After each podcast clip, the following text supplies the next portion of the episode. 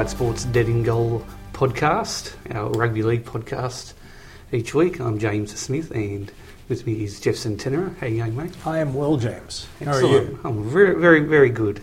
Week and a half after our massive Origin edition, Yes. we're, we're, we're cruising along. Yep. You're planning magazines and, and I'm writing online stuff. Yep.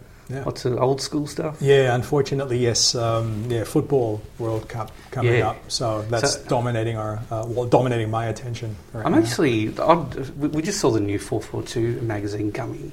Jeez, it looks good. I'm getting. I'm getting in the mood for the World Cup. And in the finest dead in goal tradition, we talk about something other than right off the top. We talk about something other than rugby league. Why not?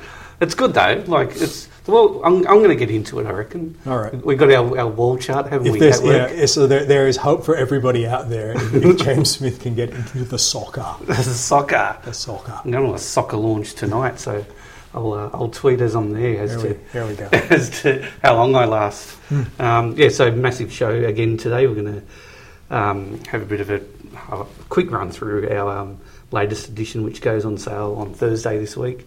Uh, look at the most rugby league thing we each did, what we're most looking forward to. We'll have a brief chat about um, some player who's just retired from rep footy, who's just whose name escapes me. Oh, Smith, that's right. and uh, we're going to have a, a yarn too about a feature that you wrote, Jeff, uh, called the Through Line, and uh, goes right into how teams are put together, and you know, it's more, it's it's about more than just signing the big name players and lifting the trophy at the end of the year, Yes, which indeed. doesn't always work. Um, and we're going to um, have a, a look at your at the uh, listener questions that we got in response to a question I threw out on Monday night, um, which ties in with your feature. So I often wonder what what because I randomly put them out, and often wonder what people must be thinking. Like, why does he want to know that? Like, Mm. why does he want to? Why does he want to know our favourite this and our favourite that? And it's always we always try and link it back into a general theme of, a, of an episode, don't we? Yeah, there's Yeah. some thought that goes into this. Yeah. Shocking as that might as it might seem, there is some thought that goes into this. They're random thoughts, but they're thoughts. yeah.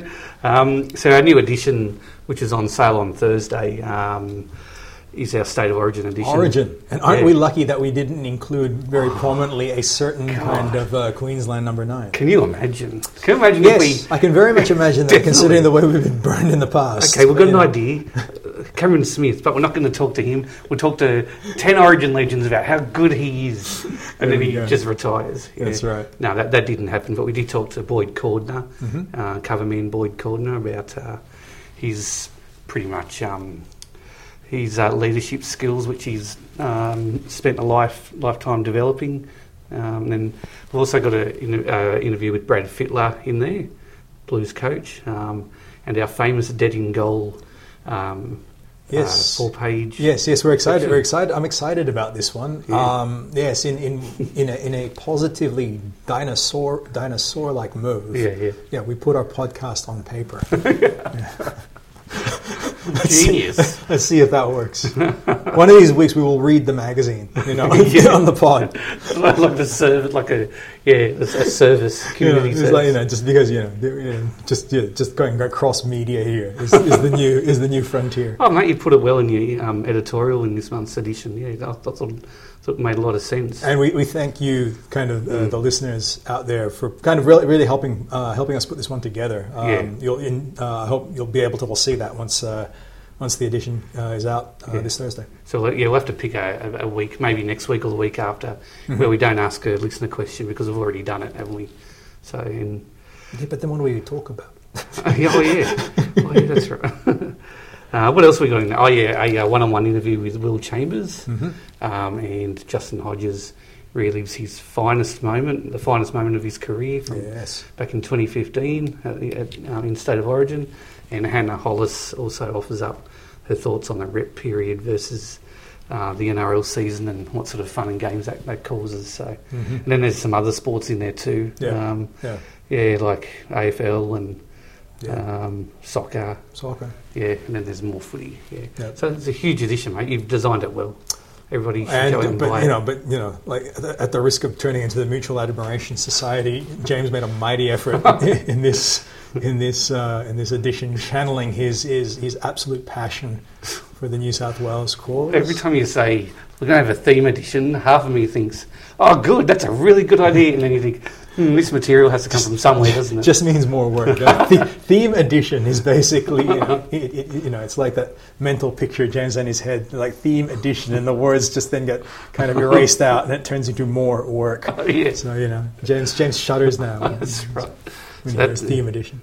So that's out this Thursday, isn't it? Uh, Yes. With Boyd Cordner on the cover. Mhm. Um, all right, mate. Most rugby league thing we did um, for the past week. What was it? You've got a good one. Uh, this is one of my, my, my favorite, my kind of one of the better ones I've had lately. Um, uh, I was having a conversation with my mother-in-law, and uh, This can't end well. and, and fellas, I, I, let me tell you out there, right? Yep. You know, the problem between kind of mother-in-laws and sons-in-laws, that you know, we wouldn't have such particularly fraught relationships between uh, these two parties across society if what the more, most common topic of conversation between mother-in-laws and sons-in-laws was foot, was football. Definitely. See, here's so here's the thing, right? Yep. You know, my, and to, to her credit, uh, my wife's mum really knows her football. She's not, you Oh, know, really? kind- yeah, she's not, you know, one of these, you know, kind of. Um, uh, what's the word I'm really? What's the word I'm looking for? Yeah, she she is actually really well versed um, in the game. Watches a Yes. lot. I, I, I sound like it feels like I'm sounding like it sounds like that I'm being kind of damning towards kind of women and their footy knowledge Yeah. in general, which is really, really wrong. I mean, plainly, there are a lot of women out there who know, who know, who know. Yeah, but there are also a lot of blokes who think that women don't know anything about footy. Fair, and that, Yeah, that yeah. yes, so, so that's just Yeah. it. So yeah, so the, you know, she uh, was uh, staying with us Friday night. Uh, she just kind of had a Mother's Day, early Mother's Day lunch uh, Yeah. with my wife, and so we've got the uh, the Parra Canterbury game Oh, kind, yeah. of, kind of going on. Oh, what a great And- game that was! That Yeah. was a showcase of rugby league. Anyhow, so you know, Kieran Foran pops up on our screens. Yep. And I'm pretty sure that uh, uh, a lot of the sharps in our um, in our kind of uh, audience know very very well this fact about Kieran Foran, but it came as kind of news to me. But you know, and it came as news to you uh, as well. Oh, yeah, yep. But about uh, and she, you know, and my mother-in-law kind of just you know happens to drop this this you know piece of knowledge on me that you know, do you know his father, you know, Kieran Foran's father, you know, is an incredibly high-powered executive, you know, in in, in America. Mm. And I'm like, well, shit. like, like, no, I, I didn't know that at all. No. And, you know, kind of delving, in, she kind of explains a bit further. Well, yeah, no, he's one of the top executives for Walmart in the Did States. Yeah, and like when I went to look at this, you know, she was almost underselling it. Like, um, Greg Foran, indeed, is the head of Walmart in the United States. Is he the CEO? He's the CEO of Walmart, Walmart. America. So there's Wow. a there's so there's a layer above him Yep. for Walmart everywhere. Yep. But yeah, so he is in he's you know, in, in um, you know in charge of really one of the most kind of um, yeah iconic, dominant companies in, in, in all the United States. Yeah. And you know you know where I'm taking this to go down the line a bit further. Uh, at least a couple of years ago, and I think uh, it's, it's kind of changed like last year. Yeah. Uh, Greg Foran made more money than the salary cap, the entire salary cap of about three NRL teams combined. Wow. So you know, it got me to thinking that you know, um, you know, Kieran made a terrible choice, like you know, getting into footy and not like following in his father's footsteps. Yeah. So you know, it. Uh, but um, yes, so uh, yeah, big two big takeaways. Uh, gents, talk to your mother-in-laws about football. It's, it's very safe ground, and yeah, I'm never really going to look at Kieran Foran you know, the same way again. So you're never going to think, oh no, Paul Kieran Foran, he's down and Well, out. you know, the thing that kind of kind of shook me is that um, we think, you know, you know, we associate rugby league, you know, with, with working class, you know, Yeah, with, with yep. working class, with the blue collar, you know, so so strongly. I mean, it's really part of the fabric It, it of, is, of, yeah, of yeah. the game. But then, you know, kind of, it's, it's, it's, so you know, I, I was surprised at myself just how much I was, you know, rethinking, uh, or my entire how my entire perception of Kieran Foran was changed as a player. Just knowing that his father was like mega wealthy. Yeah. yeah. I don't know why. That doesn't really make any sense at all. But, it, it, But- one thing that it, it told me was he does have his own life, doesn't he, Kieran Mm. Foran? He, he, he's living his own life as rough and tumble as it has been. It also kind of are interesting, aren't they? It, it, got, it raised a point to me as well that you often make, you often say that you know that I guess maybe like the working class of like 30 years ago, 50 years ago is probably a lot different, you know, to our conception of it today. yeah, You yeah. know, so I mean, It was like- a lot like- more normal back then, wasn't it? Like, Well, the other thing too is that um, you know you got you know For want of a better m- word, maybe if we flip it, like you go into the West these days, and you know you got people with massive houses and lots of TVs and you know Yeah.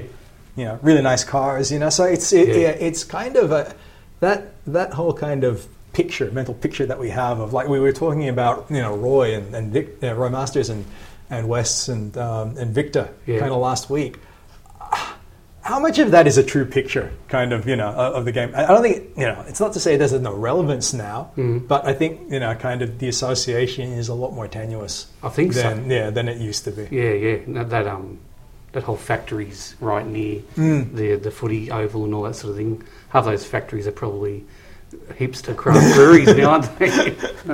yeah. Here's a thought: Mm. big test coming up in Denver between New Zealand and England. Mm. Who would you approach to be the major sponsor of that event? There you go. Oh God, I'm wasted here. Ja- James James has, yeah, has, has hit on a, a very good idea. I'll go and promote it The for him. Test between England Yes. and New Zealand. Brilliant. There you go. Brilliant. Um, yeah, I get along famously with my mother-in-law Because We, of football? uh, that and yeah, reading and books and literature and all that sort of thing. Yeah, So intelligent stuff. What's that? Intelligent stuff. I think she laps me a fair, fair bit there. God, yeah, you're right. Like, uh, have you ever have you ever heard a horror story from a bloke about his mother-in-law? Like, I, have never heard one. I've never sat down and have a, have a, had a beer with a bloke and he say, It must Oh, happen. my mother-in-law's a shocker." Blah blah blah. Yeah, it must. It do. must happen to become such a, the, the cliche that it is. yeah. So there you go. Anyhow. Shout out to mothers-in-laws out there. Mother-in-law day. Most league thing you did. oh, mine is uh, mother-related as well. Oh, here we go. yeah, it's, it's a lot. coming right off the coming right off the week. So the we nearly clashed there, mate. We nearly clashed. Uh, Sunday, um, went down to the Southern Highlands, um, spend time with with mum. Went down to Mm. mum and dad's place. Um, mum's never been a real big rugby league person. In fact, she, I'd go as far as to say that she dislikes it. It comes on TV. She watches it because dad watches it sometimes. And all through my years growing up, and my brother, I'd tried to rope. My, my brother was um, interested in league, but he, I got the feeling a lot of the time he was only watching it because a it was on TV and b I just dominated everything and, and footy wise, and then he just wanted to join in and stuff. But our mum has never liked it. Mm. So guess what we did on Mother's Day? You watch football. Yeah, we watched both games of footy. Fantastic. Isn't it? Now, really has, considerate of mum we were. has your mother come up? Has your mother come up with a similar strategy Mhm. uh, to a, a kind of equivalent to the one she used to use with Peter Brock to get under your dad's skin? Oh, like as far as uh, uh, kind of because you know what sport she does like Mm. AFL. Oh, the BKG. yeah, the BKG. Uh, more specifically, she likes the Swan. She, oh, no, that's a bit of a stretch. I- I think- I think- I, I, I wouldn't say she sits down and watches games now, but growing up, she did like the Sydney Swan. I think we got to. I think we got to lend some background here. Um, James and his father are dyed in the wool Ford men when, when it comes to the, the old touring cars. that's right. And uh, James James's mum They're to listen. To, they don't. They don't listen to the show. Yeah, gotta send them James James's mum would, would strategically strategically you know kind of needle James's dad by mentioning how much she liked Peter Brock. Peter Perfect. Yes. And, Yeah. and, and Peter Brock's kind of masculine qualities. so, you know, which, which I think is outstanding. You know, this is, you know, this is why more women need to follow sports because this, these are the kind of conversations that we, you know, you know, we should be having. Exactly, exactly. And I saw a tweet, I think it was on Friday or Saturday. Somebody said, You know what I'm going to do? I'm going to go and spend time with mum and probably watch some footy on the TV. Hashtag just saying. And I thought, that's probably dead set what is going to happen down at, down at our place. but uh, there was a, a point, there was a pivotal moment in the whole afternoon where my sister, halfway through the second game, it was Raiders and Sharks, was it? Mm, yeah. She said, Are we going to sit here and watch football all day? and you know what Mum said? She said, There's nothing else on. So that was the we ultimate victory. There we go. You've won, James. Well done. there, there you go. Um, very good. All right. So, what are you most looking forward to? You first. Um, it might be a little bit early, so it's only going to be two days after we record this podcast. But I'm super excited about the Panthers and the Tigers. Okay, okay let, me, let, let me stop you immediately. Yeah. Are you are you over the Cleary versus Cleary kind of Ye- stuff? Yes, I am. I wish it would go away. Yes, he probably will coach him one day. Just let second- it play out before. Second question: Yeah. How many more times can we have this storyline? Is it going to be? Is it, is it going to have kind of played out its its utility by the next one, or is it? We have to wait till about the seventh time they meet Well, for it to, for it to be less fun. it depends on yeah how much faith you have in the media. Hey, because you're right, they're just going to keep doing it. What, what, what do they think happens? Like, say the Clearys are sitting down eating dinner, and Ivan says to Nathan. What have you got planned? What's your game plan for this week? Hmm. And Nathan says, "Oh, I don't know whether I can tell you because mm-hmm. we're on we're in different clubs." And then Ivan says, yeah, come on, tell me. I'm, I'm your father. And then Nathan says, all right. And he, what's he going to do? He's going to share the game plan? It's, mm-hmm. God. I don't know. Yeah, but they probably, yes, he probably will Mrs. Cleary telling you know, Ivan, go easy on him. Exactly. they, they had a really good appearance on Matty Johns a few weeks ago, and they were doing a whole role play as if Ivan was a really strict father, and he kept yelling at Nathan. And, but he probably will end up playing for the Tigers, or you know, one of these days. But it's not the case now. But yeah, the, the media loves that, don't they? Will Ivan ever coach Nathan again? And blah blah blah. Are you interested in it? Does it intrigue Uh, you? yes, I, I Yeah, am yeah. kind of I am kind of intrigued though to see when it will be played out. That that, that Yeah, to me is one of those things that uh, how much shelf life does uh, does this Mm. thing have? I And- mean, and and, then, then the funny thing might become, what if they were to meet in a final? Yeah, you know, yeah. and then what happens if there's a real source of tension kind of between the two, like you know, like Yeah. you know, like a screaming match. You What- know, like kind of, you know, you know, like developed or something, like you know. Um, What if one of after a. Ivan's uh, players, like coat hangers Nathan, Yeah. yeah, then, then, then it, yeah, it's, it's juicy, isn't it? Yeah, yeah. So I, I, I do wonder, kind of, yeah, kind of how it uh, how, how it will kind of develop uh, over time. Yeah, yeah. No, but, but uh, on on the field as well, it should just be an absolute blockbuster of a game between two really talented teams. Yeah, it, it will kind of. It it will. It is kind of a, maybe the pivotal game in terms of the kind of the evolving shape of the of the of the premiership chase kind of right now. Like to see kind of yeah yeah which direction they'll send uh, Yep. yeah either either team. Like at Penrith, I think we had reasonable expectation of being up there, but you know can kind of Wests keep and keep this up, which Yeah, I believe they can. So Yeah, true. to- yeah, either side to get this win would be would be a really useful one. Yeah, yeah. Um, and uh, and I think the Tigers are a really well run footy club. Mm-hmm. I think um, you know about two or three years ago they were just an absolute basket Dare, case. dare we say that they are actually a little bit cohesive? Yeah, they are, and they, Yeah. and when they are, they're dangerous, aren't they? That's Like, right, and that's something we'll be talking about. Yeah, get on, on. get on uh, Ivan's buses, Ivan's bus, or whatever he's, whatever the saying is. Um, what about you, mate? What's the Um, most league thing you're looking forward to? uh, l- sorry, I, sorry, I combined them. What's the most thing you're looking forward to this week? what's the most thing? Um, yeah, I, I guess going forward from here, uh, Mm. just uh, uh, upon the bit of news that, that, that just broke uh, about Cameron Smith, Yep. uh, I'll be really interested to see. I guess one of the most most intriguing elements of the comp, like from this point, from this almost from this very moment forward, is to watch uh, kind of the, the various games and the various form lines of the of the guys who'll be vying for his uh, his number nine jumper. Yep. So you know to watch, and I believe um, is it Roosters versus Brisbane uh, this weekend? Oh, possibly. Yeah, I, Um, I think yeah, that's. I think that's correct. So if that is the case, I think I'm right on that one. I, might, I think you might be right. if that if that's the case, I mean, very practic very practically, we've got two of the top contenders for it going up against each other in the one game. Yes. So you know, like with, um, you know, you would think. I, I brought this up that you know Jake Friend seems the natural successor. Played a lot of games, very very well regarded. But the poor guy, it just seems like he's timed a form drop just at the moment that you know, to just this moment when he stands to finally get into you know a run on side Yeah. in Origin. Um, Andrew McCullough is a very good player. Yeah, like, yeah. You know, and, and is very kind of be a very worthy kind of um, kind of uh, kind of uh, addition to the Yep. to the Maroon, Maroons. So, uh, like, I, I think I don't know why, like that, you know, that the mere fact of them going up against each other should have more weight than say what what might happen for you know. Well, when's the side being selected? It's not in a week, is it? So, no, no. So, um, So how many more weeks have they got before they can? Uh, um, another fortnight until another fortnight. So they really Uh, only uh, have. a week and a half.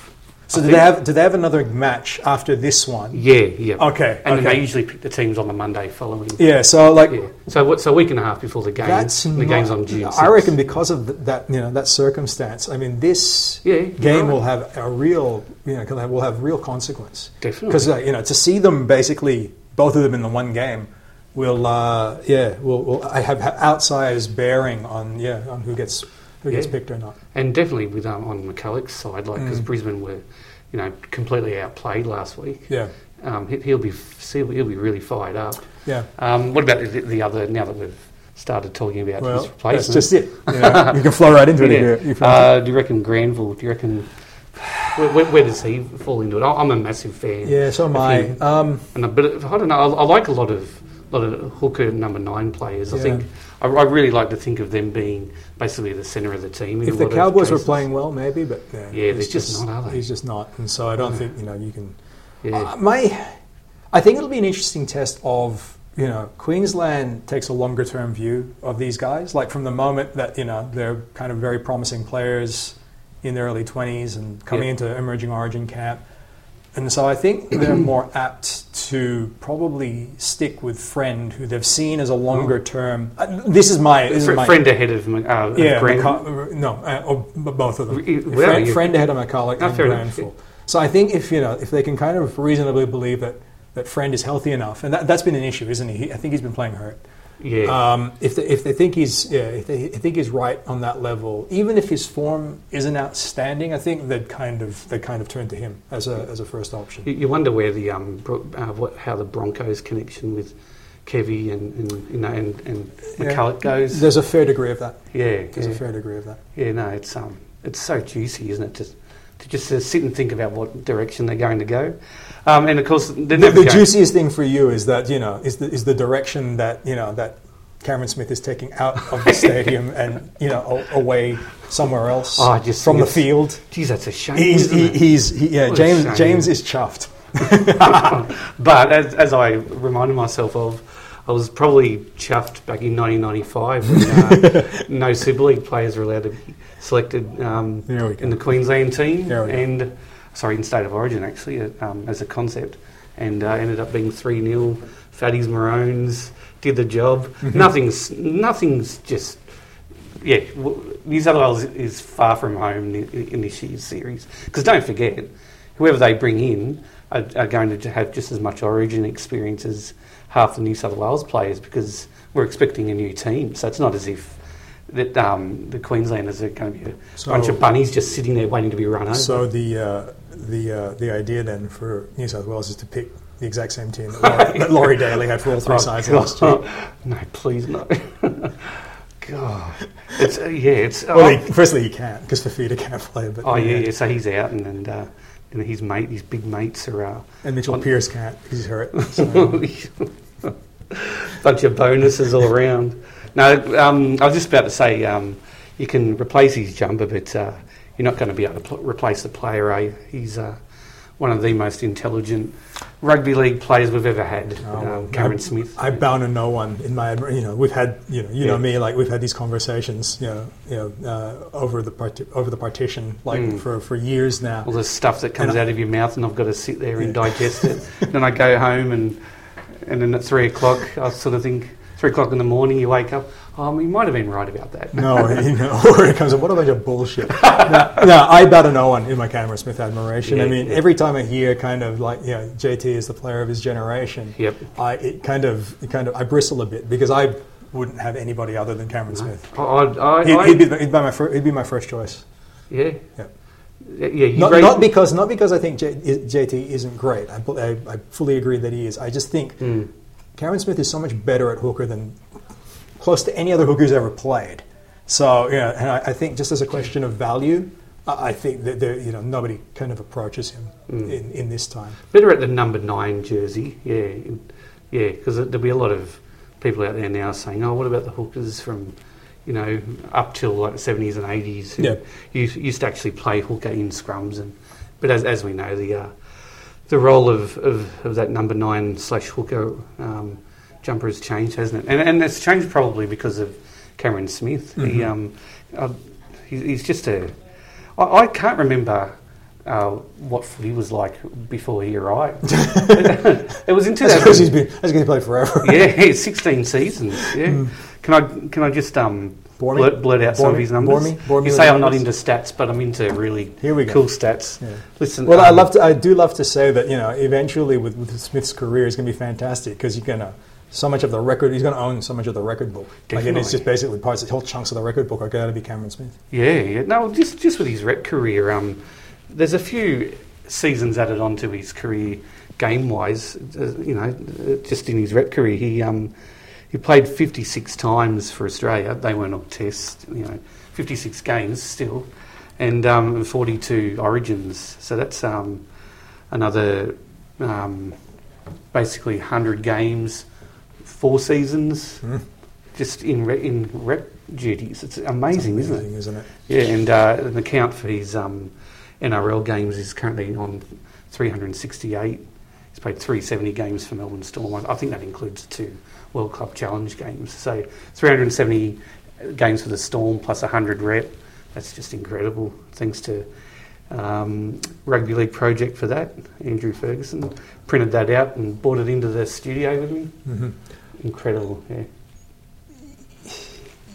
Do you think he's going to? Ask you this question almost immediately upon, Yeah, yeah, yeah. this announcement. How much longer do you think he's going to keep playing? Oh, you'd have to have another two or three years in him, wouldn't you? Mhm. Three, maybe? Well, here's my my thought would be like he. This will kind of. I I think he's in the Paul Gallen zone, basically. Yeah. Like, I think this will help him Ga- extend Gal- his Gallen had an career. incredible, oh, not incredible. it's- No, it was. I think It- it was pretty good, It was a wasn't very good year. Yeah, yeah. yeah. yeah. So my, my sense of it is, is that and he actually even mentioned it. Smith even mentioned it in his kind of in, in the press conferences in, in, that he announced his, his his rep retirement. Yeah. That he's not sure how much longer he's going to keep on going, but this will this actually might help. Might help, yeah. And um, yeah, woe to like you know anyone who's who um, is trying to compete with the Melbourne Storm this year for the premiership because this really helps their cause to have Yeah. Cameron Smith basically available for you know all six games during kind Yep. of you know the, during the rep period. so you're going to have the Dragons who are going to be ripped apart, basically, aren't they? Mm. Yep. And then Melbourne Storm, who Cameron Smith's just going to be, you know, no no added extra Yeah. work for him. Mhm. And and we don't know what that's like, do we? we Mm. We've because he's played. Well, he's played State of Origin since um, Oh, since 2003. Yeah, Three, right, So yeah. 15 years. Yeah. Melbourne has been missing him for at least three games in the middle. So, Mhm.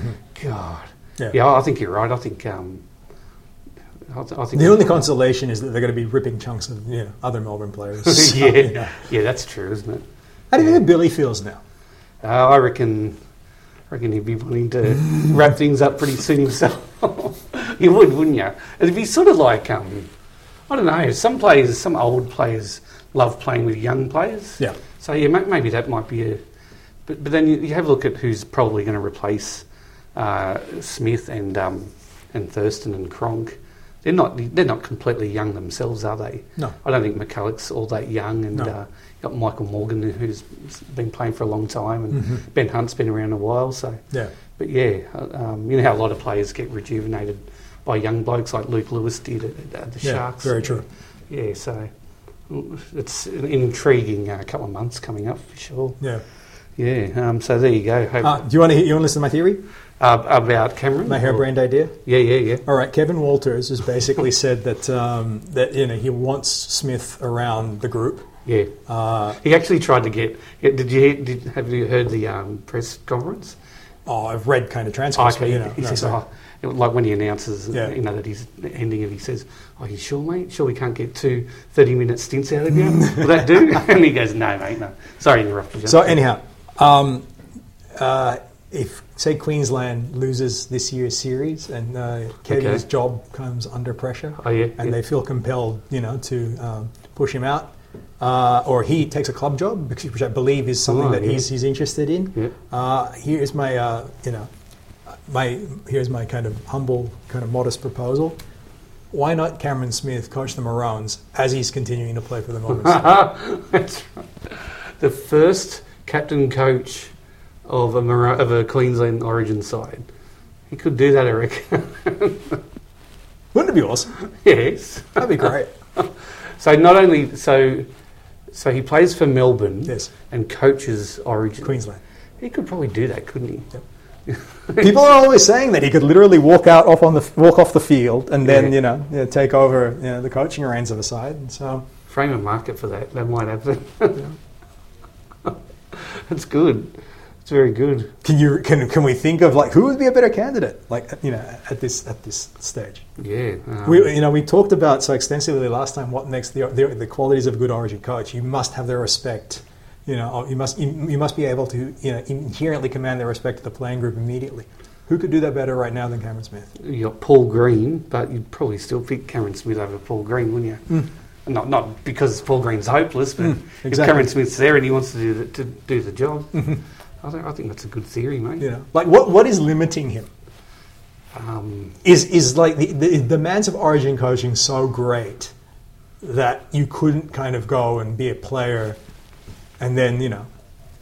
you know, Like the things that you have to do as origin coach, which is like show up to like the media launches and everything like that. You do that as a player anyway. yeah, you do. So yeah. you know, maybe to- maybe you can't go on those study tours of the United States and going to visit the Dallas Cowboys or whatever. You don't, Yeah. you don't get to do that as much. Oh, they're but, know, important, yeah, how yeah. useful are those? Well, they used to. Um, it's only been in the last what less, less than a decade that they've made these origin roles full time, isn't it? Mm. Before that, like the coaches just used to leave the NRL side to the care, to the caretaker coach, That's right. and yeah. So why is it full time now? Exactly.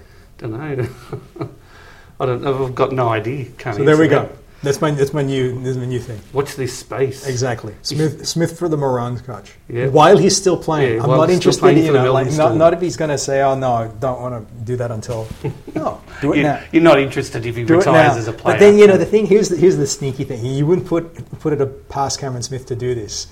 Would he kind of then like, like you know, like say there's a guy from Brisbane or something like that, Mm. or another club, not Melbourne. Would he kind of leave them on the field, like and try and tire them out, kind of that week, and then so they if they had to come back and play that Friday or, Ah, that, that Saturday, Ah. so he could take advantage of it. You wouldn't put it past Cameron Smith to try and take sneaky advantage of a situation like that, wouldn't you? Oh, um, can I can I think of my own theory? Mm. What if he was the head of the referees while he was still playing? He gets to make here's, here's, the, here's the obvious response, isn't he, right now? yeah, yeah. He's, he's been a great ref, Cameron Smith. Real And I still. I still insist that that is a marker of, you know, incredible kind of ability. yeah. You know, that you can, you know, yeah. If that helps you win games, I think that's, I think, you know, that, that is that, that is to be commended. He should be in um, in international relations, shouldn't he? Like he's obviously got some sort of power about him that makes people listen to him. He's a lovely bloke. I've met him. He's a terrific, Yeah, he's a good dude. lo- lovely fella, um, dude. and a really good player too. The way he um, sticks to that centre corridor, he doesn't take one single step more than what he has to. That's why he's um, been around for so long, and he'll probably keep going because he doesn't make a tackle. He doesn't have to. Doesn't doesn't waste any energy at all. There's not much to him. He's about as big as he needs to be, and he's not burnt out yet. So good on him. Mm. Yeah, very good. Do you want to say anything else about Cameron Smith? Um,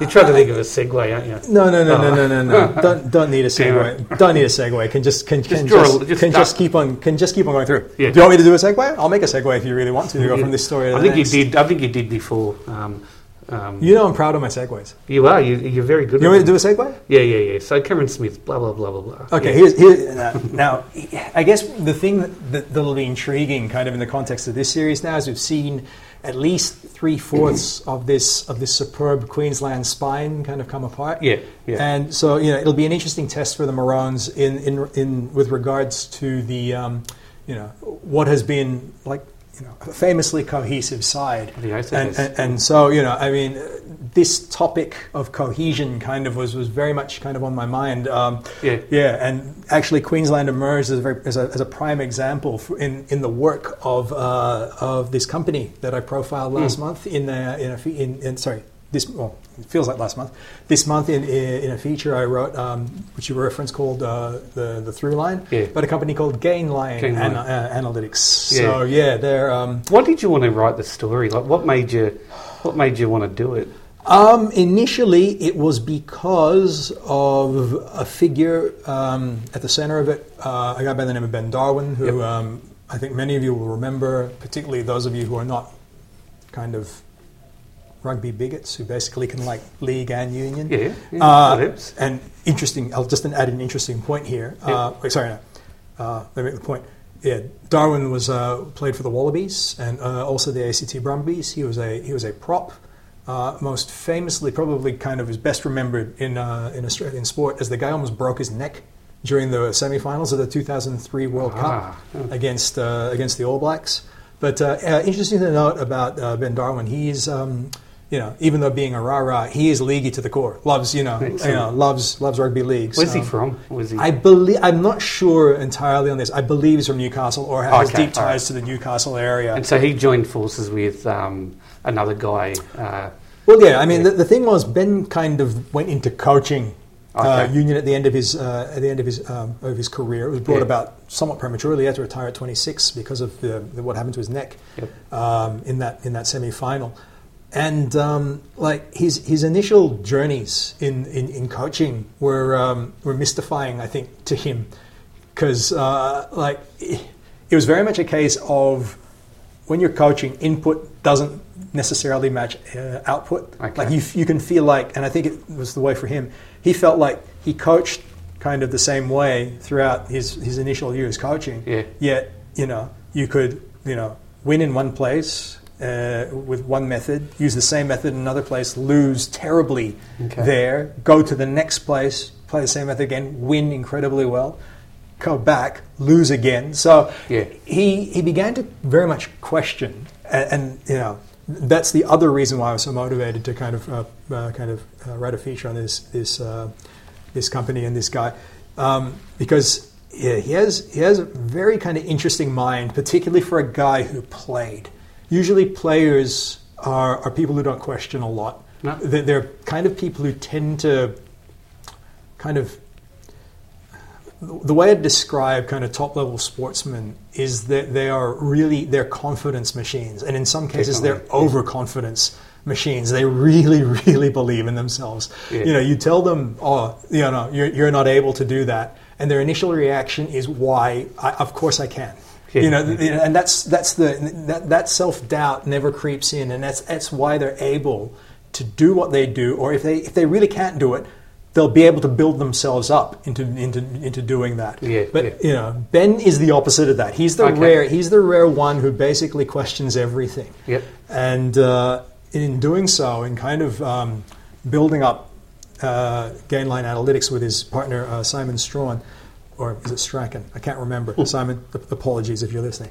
Uh, yeah, they've kind of taken apart like um, some of the most long-held beliefs we have about how you actually go about uh, building winning sides Yep. in modern sport, and, and that's yeah. effectively what uh, what this company is about. They um, have a, uh, a product, a, uh, um, a metric that they use Cool. um, to measure kind of the interconnectedness of teams. It's it's what we call, I guess, a soft metric. It's not a hard statistic as such. no. But um, yeah, they're um, know, soft metrics are kind of widely used almost in everything, like you know, like in, in, you know, across society. Like consumer confidence is a soft metric, uh, and um, their contention is that uh, their numbers on the level of cohesion and interconnectedness of teams is uh, is a very reliable uh, uh, predictor of success. Okay. Did he mention anything about what's happening now in in sports circles? Like, because Oh, yeah. the, the, the example that comes to me immediately is the Roosters. Yeah. Like, um, they've got, they've gone on massive, uh, as they do from almost year to year. They went on, another uh, massive recruitment drive. Yeah. Bought the state of origin fullback for New South Wales. Bought one of the best players for the last 15 years in Cooper Cronk. Yeah. He's on board. So theoretically, they should uh, rocket to number one in the comp, but it just hasn't happened. And Yeah. did, did he say anything about Yeah, current yeah. examples playing the- out? Yeah, um, got a two-part answer for you. Let me kind of explain. Part of their framework is Yep. that you know the way they look at it, the equation kind of that, that kind of underpins their kind of their way of thinking is that you have you know you have a skill component Yep. to a team, and then you have the cohesion opponent Okay. component, right? Now, if you if you're a team that basically is trying to acquire talent Yeah. at every juncture and is changing kind of your lineup every year, uh, like say a big European soccer club like Manchester City, Yep. what you do is you can literally buy a very high skill component, and that is the thing that will carry you through. Yep. Yeah. Now, logically, if you have a high skill component plus a high cohesion component, you'll win everything. But in a lot of respects, you're generally trading trading off between the two, particularly in modern sport, where you have salary cap pressures or spending pressures, or you know, guys who once they have success with the team, they, they, if they're maybe the you know kind of the backup player or in a secondary role. You know, on that team, they'll seek to be a star kind of somewhere else. So teams are, teams are always turning over. You know, it's not easy, even if you really wanted to, to just keep a single single cohesive team, uh, you know, together all the time. It's just not feasible in modern No, sport. no, it isn't. It- Yeah, no. but to answer your kind of, I, I promised a two part.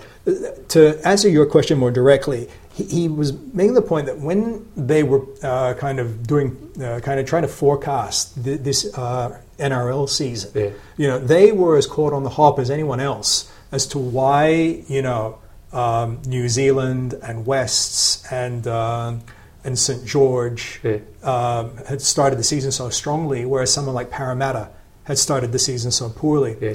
And you know, you know, uh, Ben's explanation to me, and this kind of squares with something that um, that you were talking about uh, a week ago uh, with with Roy Masters, was that they had failed to factor in that there had been a World Cup.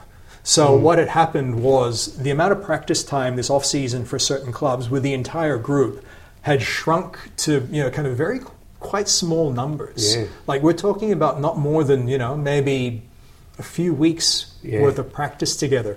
Whereas if you look like I'm trying to remember, recall the team that uh, he invoked. I think it might have been Wests itself. Okay. A team like Wests had been together pretty much since you know last season ended. So you know, um, whereas Parra had the most players playing at the World Cup. Yeah, ah, right. So you know, you you know, so his their rationale was that um, yeah, you know, it takes time. Yeah. And, and that, and that's intuitive. It takes time to kind of uh, build up uh, these combinations. In the context, uh, you know, of, of championship teams, it takes seasons often. Yeah. to, to really get this together. And, and, um, and, and, and just uh, another thing too, uh, another thing about the Roosters, Luke Keary busted his jaw, didn't Yeah. he, before the season was over, Yeah. um, uh, a month before the season. So Mm. that would have restricted their their time to gel, um, i.e., with their hooker and Yep. fullback and five eight and a half, even less, wouldn't it? Yeah, yeah. Yeah, um, and, and to them, you know, that's a very important element that cohesion in certain parts of the field Yeah. uh, are more important than in, than in others. So, for example, you know, Yep. for a half, it takes, or for a playmaker, it takes quite a bit longer because what their their role is is more complex. Whereas for a winger, it's relatively easy to walk into a side and have an immediate impact. Yeah, true. Because you know what they're doing is you know is kind of fairly kind of simple, fairly unidirectional. so you know, um, but yeah, if you kind of kind of extrapolate kind of their theories large, like a, a lot of a, a lot of kind of deeply held beliefs we have about sport really go by the wayside. Like, Yep. for example, they're very big critics of this idea that teams have culture, and that, that that's the explanation that They're a everyone. critic of culture. Yeah, they're a critic Yeah. of culture. Like, Yeah. like everyone kind of goes about these days that you know, oh, they're a bad team because they have you know bad culture, or they have a negative culture. Whereas you know, kind of Ben and Simon's view of it is you're seeing it backwards. It's that you know, the culture comes out of the success that you that you've had. So you know, it, it's not the other way around. People say you're a winning team because of your culture. No, that's wrong. It's because you do the things that help you win, and that is the that is the bedrock of what creates your culture. Okay, right. So you know, it's um, you know, they're very skeptical of you know when they see efforts of say a new coach comes in and says, "Oh, we're going to bring in a new culture around here." Yeah. Well, you know, like th- you know, that's not really for him to decide, is it? What? Uh, whether there's a new culture, whether somebody brings in a new culture. Well, yeah, exactly. I mean, that's the that's that, not- that, yeah. that's the thing that will be created collect created collectively Yeah. by the group by basically just doing their job. Exactly. Like you know, I mean, that's um, yeah. So, like for example, they they point to in the context of uh, there are certain teams that they look at as kind of their what they call their benchmark teams, and you know it works Im- uh, uh, impressively across a range of sports. So, for example, uh, those would include uh, the Crusaders in Super Rugby, Oh, the San Antonio Spurs in, Yeah. uh, in in the NBA, and in the context of rugby league, the the, the giant what um, Simon called the cohesion juggernaut is the Melbourne Storm. Yeah. You know, and it, that is comes as no surprise to anybody. If you look at the way that kind of you know Craig Bellamy, you know, has cornerstone guys that he builds around, and then he just has this ability to kind of bring in a player, you know, even sometimes as a guy from another sport or a guy who's never played rugby league before Yeah. or only played a very little, and then two years later, he's turned them into a into a functional uh, functional footballer. Yeah. And that's because, and you know, to further the point, uh, and it's kind of an interesting thought. Uh, ben pointed out to me that you know if you look at some of those situations where you know you have a guy who's excelled at the Storm, and then he goes to another side, and then all of a sudden he's not performing too well. You know, uh, he made the point that you know it's not because they're bad footballers. It's just that you know in a lot of situations he thinks they've gone from that high cohesion situation at the Storm to a low cohesion situation at another side. So It's it's, an in- it's an interesting thought, isn't it? we're watching that play out now with uh, yeah C yeah, Cronk. Yeah. Um, Like he's, he didn't forget how to play, you know, No. rugby league in, in a single off season. no. You know, it's just that yeah, he um, yeah he's in a set of new circumstances. Yeah, it, it's funny, isn't it? Like you very rarely hear in the news or, or watch the sport reports, blah blah blah, um, and you very rarely hear the, the, the sentence, "The Melbourne Storm have won the bidding war for so and so." Bellamy just seems to um, sort of go and pick the bones out, out of teams of, players who he thinks are going to match his system. Yeah. Not ne- not necessarily clubs who have three or players who have three or four clubs Yeah, competing for them. Yeah, he's very intelligent. I mean they're they're they're very discerning with who they bring in. Yeah, that's That- what I mean, yeah. That's that's the That's word. a like better way of saying it, yeah. Yeah, they you know they talk about the coffee test where Ah. they can just you know sit down, yeah, talk to a guy, and if he's kind of got the right attitude towards his football. Yeah. Then they know that they can. That's No. something that they can work with, and um, Yeah. you know, I mean, it's almost uncanny now how they can just, yeah, guys just come to them. And I know a lot of it ha develops out of their own special circumstances down in Melbourne where, Yeah. they're, where they're outside the league bubble. It's the And ideal yeah. um, environment, isn't Exactly, and they've got you know they've kind of they've got good internal leadership, and you know they're, they're able to just focus guys on on becoming better. But you know um, Yeah. that's the, it was another thing that you know kind of that that was one of the points that that uh, Ben brought up that. And and this one I actually love, and I, I don't think it's actually made it in the story, so I'd like to bring it up. You know, he, he made the point that another thing he's really really skeptical about is this idea that you know if you have like a losing side you kind of go out and you try and find who's successful at that moment to try and come in and turn it around by bringing kind of their imprint for success mm-hmm. he says what you got to understand is that the success of, of any club really is an adaptation to whatever their specific weaknesses are in wherever they are you know in, in their place or Okay. whatever culture they kind of inhabit, wider culture they inhabit. So the logic of like just say bringing in the latest kind of Melbourne Storm assistant to try and fix up whatever's going wrong at your club Yeah. may not make sense because Nah. the, the problems they're fixing in Melbourne might be entirely different to yours. So it's really interesting how like you know you actually kind of approach these things to try and build up a, a club and, and really the, the big enemy that you ever have in trying to win at any place uh, wherever you go in sport the big enemy is time Okay. because if you have time and you're, you're willing to wait, Yeah. you can probably kind of you know kind you know implement a plan and then execute it with enough time. But nobody ever gives you that. No, if you're no. not, you know, some places after two seasons they're they're not willing to wait anymore. No, like no. even after four seasons, you know, like that's a that's a really good amount of time that Yep. people will you know would give you to see if you could turn a club around. But.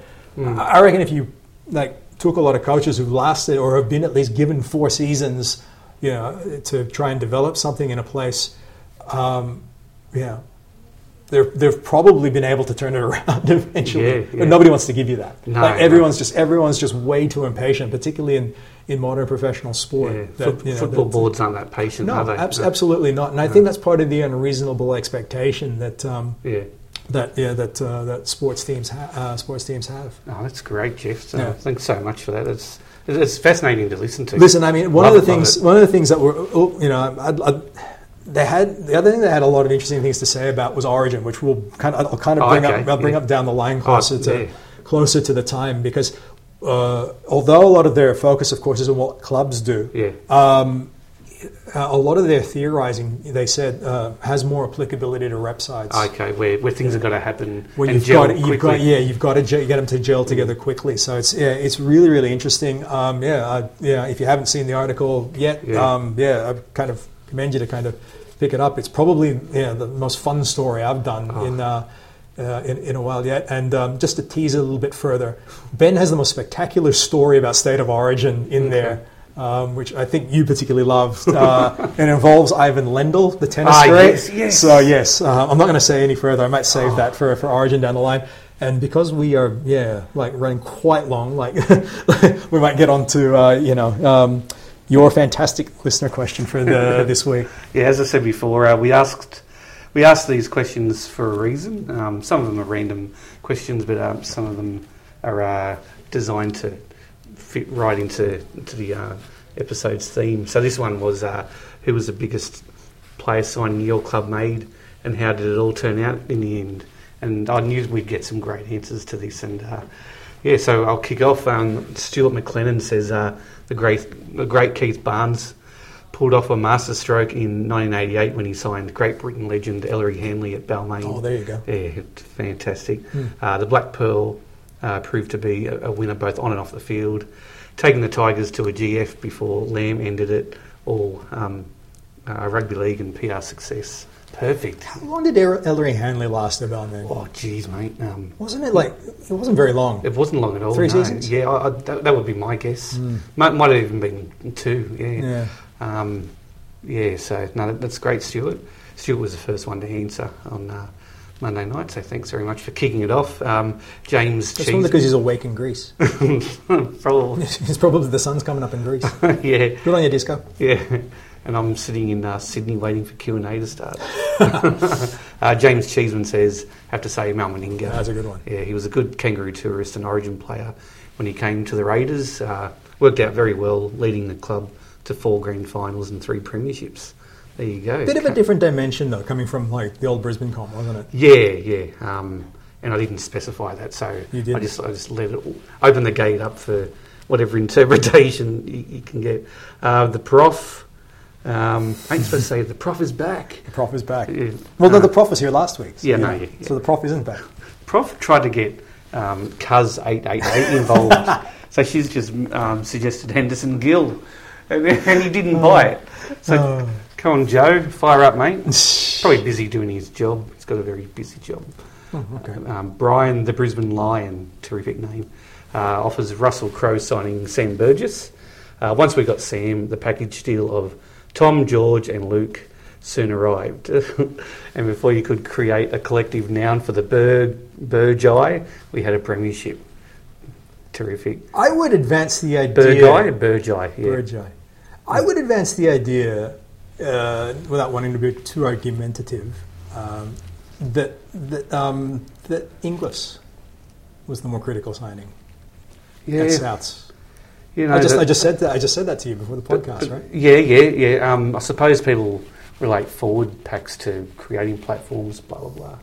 Yeah, you're right though. It's pretty monumental Mm. to sign Greg Inglis. Mm. That's huge. Yeah. yeah, and, and especially with who he's turned out to be. He's a he's a Rabbitoh stalwart now. Well, the one, he? the one thing that you know, uh, the point I would make is that you know we obsess a lot about player movements in, Mhm. in rugby league. I think it's you know, league is a very star-driven type of type It- of it is. sport, Yep. and you know. The, the, you know, it's interesting that some of these names have come up, and um, you know, it, it's kind of you know, kind of bending a bit of my, my own opinion on this. But I was going to make the point that really, truly, how many big time kind of changes, in, big time players changing club, how real, how decisive really has it been? Which is to say, how often does a single signing of a star player come in and bend the club's trajectory towards towards a premiership? It doesn't happen often. It really doesn't. Like when you rarely, like considering how often we you know kind of pin so much on it Yeah. that you know this this guy will kind of you know you know kind of give the you know give them another star. Like I actually think if you track kind of how many times a guy changed team and then helps team deliver you know kind of premiership to its fans, I think that's fleetingly rare. Like Definitely. really, really rare. And I guess one of the reasons why Inglis came up in my mind is that he's actually one of the few that it's ha- Yeah, yeah, they happened won a premiership. Yeah, yeah. Yeah, yeah, I, no, I agree. Um, I've got two players in my mind, but I'll, I don't want to steal anyone's thunder. Um, JJK says Brad Fittler took the Roosters from Transit Lounge to the powerhouse we are today. I would have said him. Yeah, he, he he's was definitely one. Yeah. it, um, uh, David O'Connor says, uh, as a Chooks fan, I agree totally, even with the not so silent financial backing. I don't think the Roosters survive uh, Fox criteria in '99 uh, without Freddie. Uh, didn't miss the finals between '96 and 04. Um, he's a massive what if for the Chooks. If Super League didn't sign up Penrith squad um, when Freddie and Matt Sing were away on Origin duty, yeah, who knows what? Who knows how the whole rugby league landscape turns out? Fair point. Very good one. Yeah, very good. Uh, Andrew Ferguson says uh, for Balmain, um, Ellery again, uh, he, and it was magnificent. Uh, next was Mark Geyer, who was as good for the club as Alan Jones was as coach. oh, Andrew. Uh, and for the West Tigers, uh, Scott Prince is hard to go past given his 2005 form. Uh, one of the very few times our recruitment picked the right guy at the right time. I'm surprised that that Andrew Ferguson didn't say it was Dally Messenger. yeah. Signing of Dally Messenger was crucial. Don't have a sport otherwise without it. we're not here doing this show. Um, Jay Dwight says Manly's best signing was when Arco was signed as head of the NRL. They got a free ride for years. Whoa. Oh, Well Jay. done. Jay being Jay, very good mate. Uh, Karate Warrior 6, uh, Braith Anasta, ended horribly. Extra points to the Warrior for you know brevity. Yeah. uh, the Cumberland Throw offers up Kieran Foran. Great Twitter handle. Yep. The Cumberland Throw. Yeah, it's true. I won't lie to you, it wasn't great. wow. Um, What, what club does the Cumberland Throw support? Like, you know, is he is he talking about um, Parramatta or, or sorry, no, is he talking about Yeah. Parramatta or uh, New Zealand? I think he's an eel. I think he's an eel. um, LJT, uh, Parramatta alone would need a 12 hour podcast. Mm, there you go. I love Parra fans. I love it. there's just two worlds. There's completely. There's There's the, the world, the world of positivity and light, and then there's Parramatta. yeah. just just on this, I don't want to waste too much time. I was joking with uh, Karate Warrior Six after watching that infamous Parra Canterbury game. It was horrendous. It was. It was one of the worst games I've ever seen. It's ro- with- there's a game played in Darwin in 2013, I think it was, between Penrith and Parra. Uh, that's never escaped my mind. And there was another one, another pre-season match between Penrith and Parra back in the mid 90s, where Mark McGaw smashed uh, Robert Muchmore over the sideline with a shoulder charge. That was the only good thing that happened in that game. but I'm watching this game on Saturday night, was it? Friday. Friday night, thinking, wow, this is this is a ref's fault no go zone. This this game, like I don't know. Did you see Clint Gutherson with his air swing? He Mm. he went to kick the Yeah. ball over the dead ball line and they had an air swing and missed it. I thought that is just atrocious. Uh, it is not the ref's fault here. No way can anyone blame the ref. Dead set. There's this period between five minutes after the full time siren and half an hour where that, that's the ref's fault blaming zone. Parramatta fans just flooded it. It was the ref's fault that. what?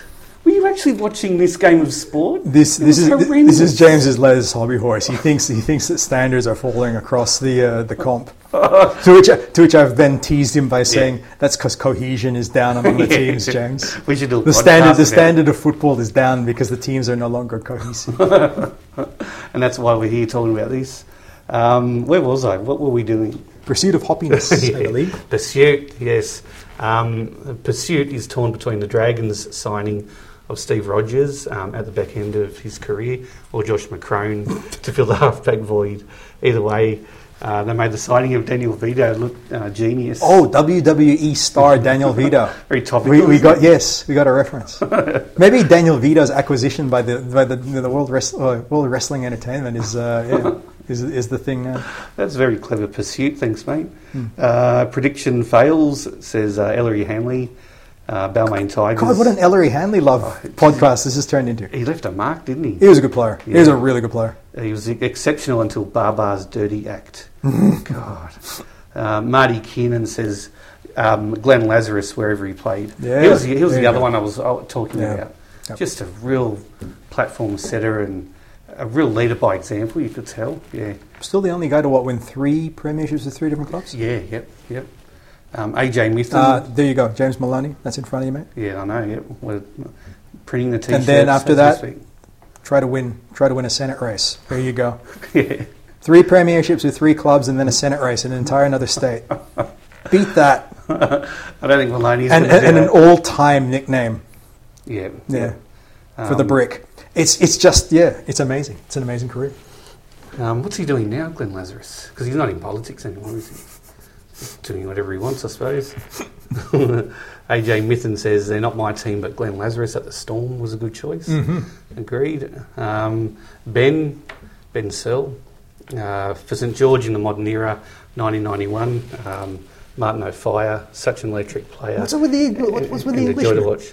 Um, yeah, it's interesting, isn't it? Um, Martin O'Fire in 03 signed with the Roosters, played one game. He got injured out at Penrith, walked off. Dead said it was about five minutes into the game, never came back. And you were disappointed. you were so looking forward to it. Oh, um, Paul Martin. Yeah, what what a legend. Um, Steve Doggies says Terry Lamb for the Dogs, no brainer. I agree. From Wests. Um, BBR, BAZ. Um, there's been a few at my beloved South Sydney Rabbitohs that were big, like Greg Inglis and Adam Reynolds. But Sam Burgess and his 2014 grand final effort was legendary. Uh, and Stephen Russo, I think this is the last one. Stephen Russo. Um, the West Tigers made a vital hat trick of signings in 04 when they recruited Hodgson, Pat Richards, and Scott Prince. All three were struggling for game time at their previous clubs, but played major roles in the Tigers' 05 premiership. And that just sums up cohesion perfectly well, doesn't it? That team got it right. It was, it was. They weren't supposed to win that, that Yeah. year. They were a ragtag team of what's what's the label um, of, of um, Overachievers. uh, uh, no, no, uh, discards. Discards. Uh, yeah, you know, yeah, and they they were recruited together by Tim Sheens, and they took out the comp in their fifth season of, of existence. So Hmm. very good, very good. Uh, So could they, you know, could do that again this year? Um, I hope they don't start this Thursday. Uh, so that- that's the idea with West. Just ditch all your stars. Yeah. Just pick up a bunch of discards. Yep. And hope to, you know, and hope to kind of yeah, jag victory. it's it's happening again, isn't it? They got Mm. rid of th- those three blokes, and that could be the identity of the side. yeah, yeah. Very good. Thanks so much for your answers. It's um, always good to, to hear what you guys think. Um, cool, mate. Have you got anything else? Any, No, just, uh, uh, just- sorry. What's you, you got? There's an, this is an official section of the show, isn't it? Well, Um, anything we've forgotten? that's right. Yeah. No, I don't think I didn't think we've forgotten anything. Just uh, one last reminder to yeah, kind of uh, be aware in a couple of days the, the new mag drops. It's very much one of our big league editions Mm. For the year, almost outside of you know the, the, the season preview in March. It's it's really our other big. June is, has become the Origin edition. Uh, Yeah. uh, really. So um, Yep. yeah, uh, always have fun putting it together because Origin's fantastic. I, even I wrote in it, even when it's bad, it's real. It's pretty good. yeah. So yeah, it's uh, yeah really ha- uh, really kind of great fun in putting it together, and so um, yeah, really looking forward to, to people seeing it. Perfect. Yep. Excellent, mate. Thanks very much, and uh, we'll talk to you next week.